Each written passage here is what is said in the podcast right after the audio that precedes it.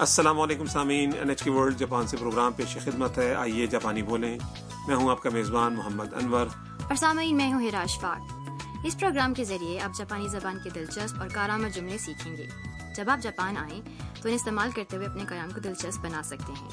programme میں آپ Japan کی ثقافت اور سیاحتی مقامات کے بارے میں بھی جانیں گے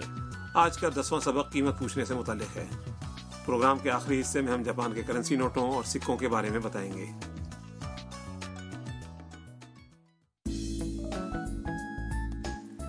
ویتنام سے تعلق رکھنے والی تام اپنی دوست ایاکا کے ساتھ برقی سامان کی ایک دکان پر آئی ہے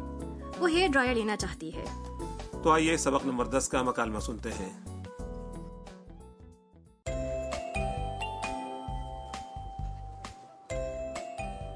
たくさんありますね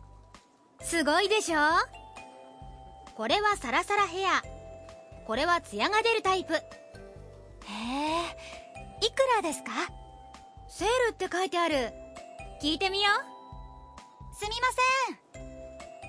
このドライヤーはいくらですか9900円です高す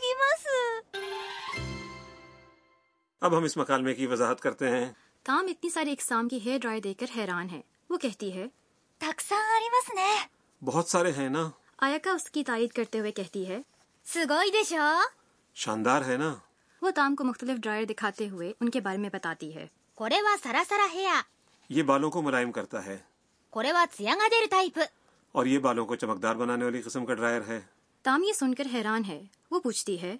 へえいくらですか اچھا کتنے کا ہے ایکا قیمت کا ٹیگ دیکھتی ہے لیکن اس پر سرخ حروف میں صرف سیل لکھا ہے وہ کہتی ہے セールって書いてある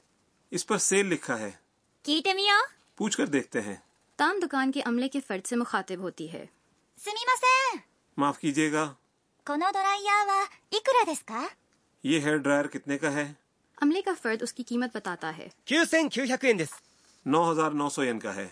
تام کو یہ قیمت بہت زیادہ لگتی ہے وہ حیرانی سے کہتی ہے 高す ارے بہت مہنگا ہے تام نے ہیئر ڈرائر کی قیمت تو عمدگی سے پوچھ لی لیکن بدقسمتی سے وہ اس کی پہنچ سے باہر تھا اگر آپ تام کی طرح کہیں تاکا سگی مس یعنی یہ چیز بہت مہنگی ہے تو بعض دکانوں میں قیمت کم بھی کی جا سکتی ہے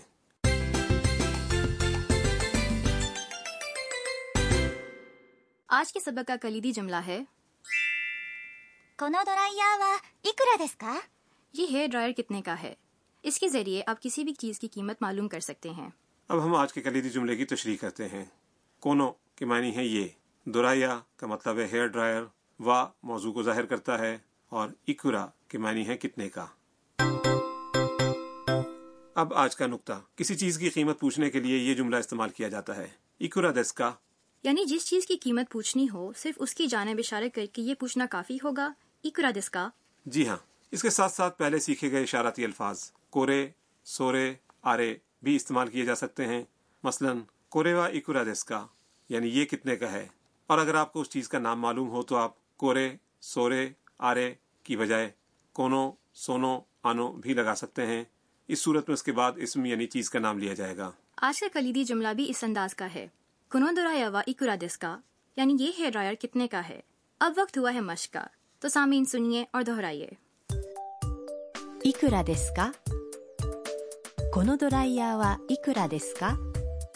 このドライヤーはいくらですか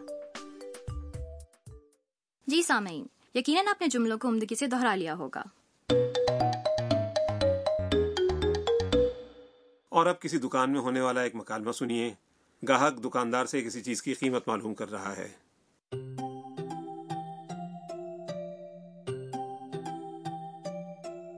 すみませんこの炊飯器はいくらですか8700円です。 اب اس مکالمے کی تشریح すみません معاف کیجیے گا この炊飯器はいくらですか یہ رائس کوکر کتنے کا ہے سوئی ہانگ کی رائس کوکر یعنی چاول بنانے والے برقی آلے کو کہتے ہیں 8700円です。 آٹھ ہزار سات سو یین کا ہے ان جاپانی کرنسی کا نام ہے جسے انگریزی اور اردو میں ین کہتے ہیں تو سامعین سنیے اور دہرائیے いくらですかこの炊飯器はいくらですかすみませんこの炊飯器はいくらですか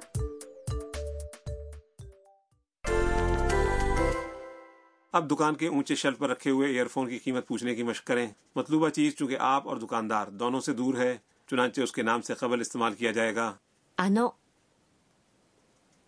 あの اور ایئر فون کا جاپانی تلفظ ہے イヤホンイヤホン تو سامعین کوشش کیجیے すみませんあのイヤホンはいくらですかすみませんあのイヤホンはいくらですか مجھے یقین ہے کہ اب آپ کسی بھی چیز کی قیمت پوچھ سکتے ہیں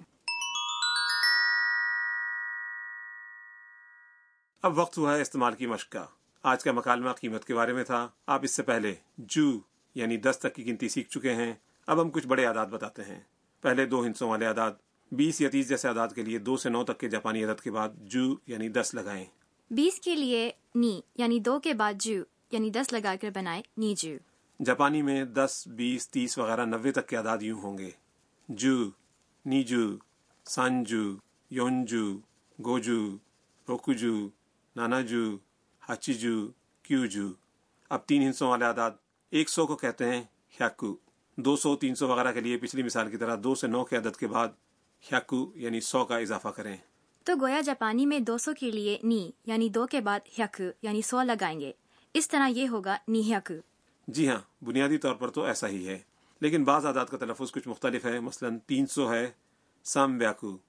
چھ سو ہے روپ پیاکو اور آٹھ سو کو کہتے ہیں ہاپ پیاکو جی سامعین انہیں اسی طرح یاد کر لیں ہزار کا بنیادی اصول بھی یہی ہے ایک ہزار کو کہتے ہیں سین تو دو ہزار کے لیے نی کے بعد سین لگا کر بنے گا نی سین ٹھیک ہے نا جی بالکل ٹھیک لیکن یہاں بھی کچھ عادات کا معاملہ مختلف ہے تین ہزار کو کہتے ہیں سان زین اور آٹھ ہزار کا تلفظ ہے ہس سین عادات کو پڑھتے وقت اردو کی طرح جاپانی میں بھی پہلے بڑی اکائی سے شروع کیا جاتا ہے مثلا ایک ہزار دو سو چونتیس کو جاپانی میں کہیں گے سین نیہاکو سانجو یون اب آج کا مکالمہ ایک بار پھر سنیے اس حصے پہ خصوصی دھیان دیں جس میں تام ہیئر ڈرائر کی قیمت پوچھ رہی ہے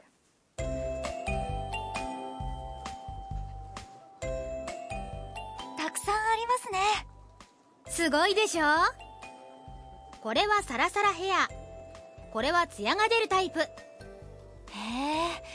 いくらですかセールって書いてある聞いてみようすみませんこのドライヤーはいくらですか9900円です高すぎます春さんの知恵袋 اب ہاروسان کی زمبیل کا کارنر آج کا موضوع ہے جاپان کی کرنسی نوٹ اور سکے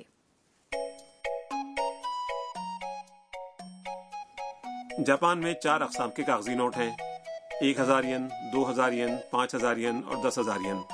لیکن دو ہزار ین کا نوٹ زیادہ عام نہیں انور صاحب جاپان میں ہمیں مڑے توڑے یا بوسیدہ نوٹ بھی نظر نہیں آتے جی ہاں کیونکہ جاپان کا مرکزی بینک بینک آف جاپان پرانے نوٹوں کو نئے سے تبدیل کرتا رہتا ہے خصوصاً ایک ہزار ین اور پانچ ہزار ین کے نوٹ تو ہر سال یا دو سال بعد تبدیل کر دیے جاتے ہیں اور معاشرے میں نئے نوٹوں کا خصوصی کردار بھی تو ہے جی ہاں بالکل شادی وغیرہ جیسی پرمسرت تقریبات میں مبارکباد کی رقم دیتے وقت نئے نوٹ خصوصی تہنیتی لفافے میں ڈال کر دینا آداب میں شامل ہے ایسے مواقع پر نئے نوٹ اچھا تاثر دیتے ہیں ہمارے معاشرے میں بھی ایسا ہی ہے بلکہ ہمارے ہاں تو بچوں کو عیدی دیتے وقت بھی نئے نوٹ دیتے ہیں جاپان میں سکوں کی چھ اقسام ہیں ایک ین پانچ ین دس ین پچاس ین سو ین اور پانچ سو ین جاپان میں جگہ جگہ چیزوں کی فروخت کی مشینیں لگی ہوئی ہیں جن میں سکے استعمال ہوتے ہیں تاہم ان مشینوں میں ایک ین اور پانچ ین کے سکے استعمال نہیں ہو سکتے دکان سے خریداری کے وقت تک وہ آپ کی جیب پر بوجھ بنے رہتے ہیں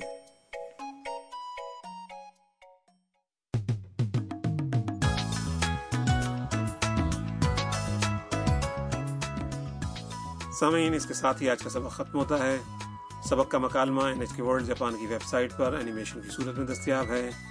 ویب سائٹ ہے این ایچ کے dot O R dot J P slash lesson slash U R اگلے سبق میں تام ٹوکیو کے قدیم علاقے اساکسا جاتی ہے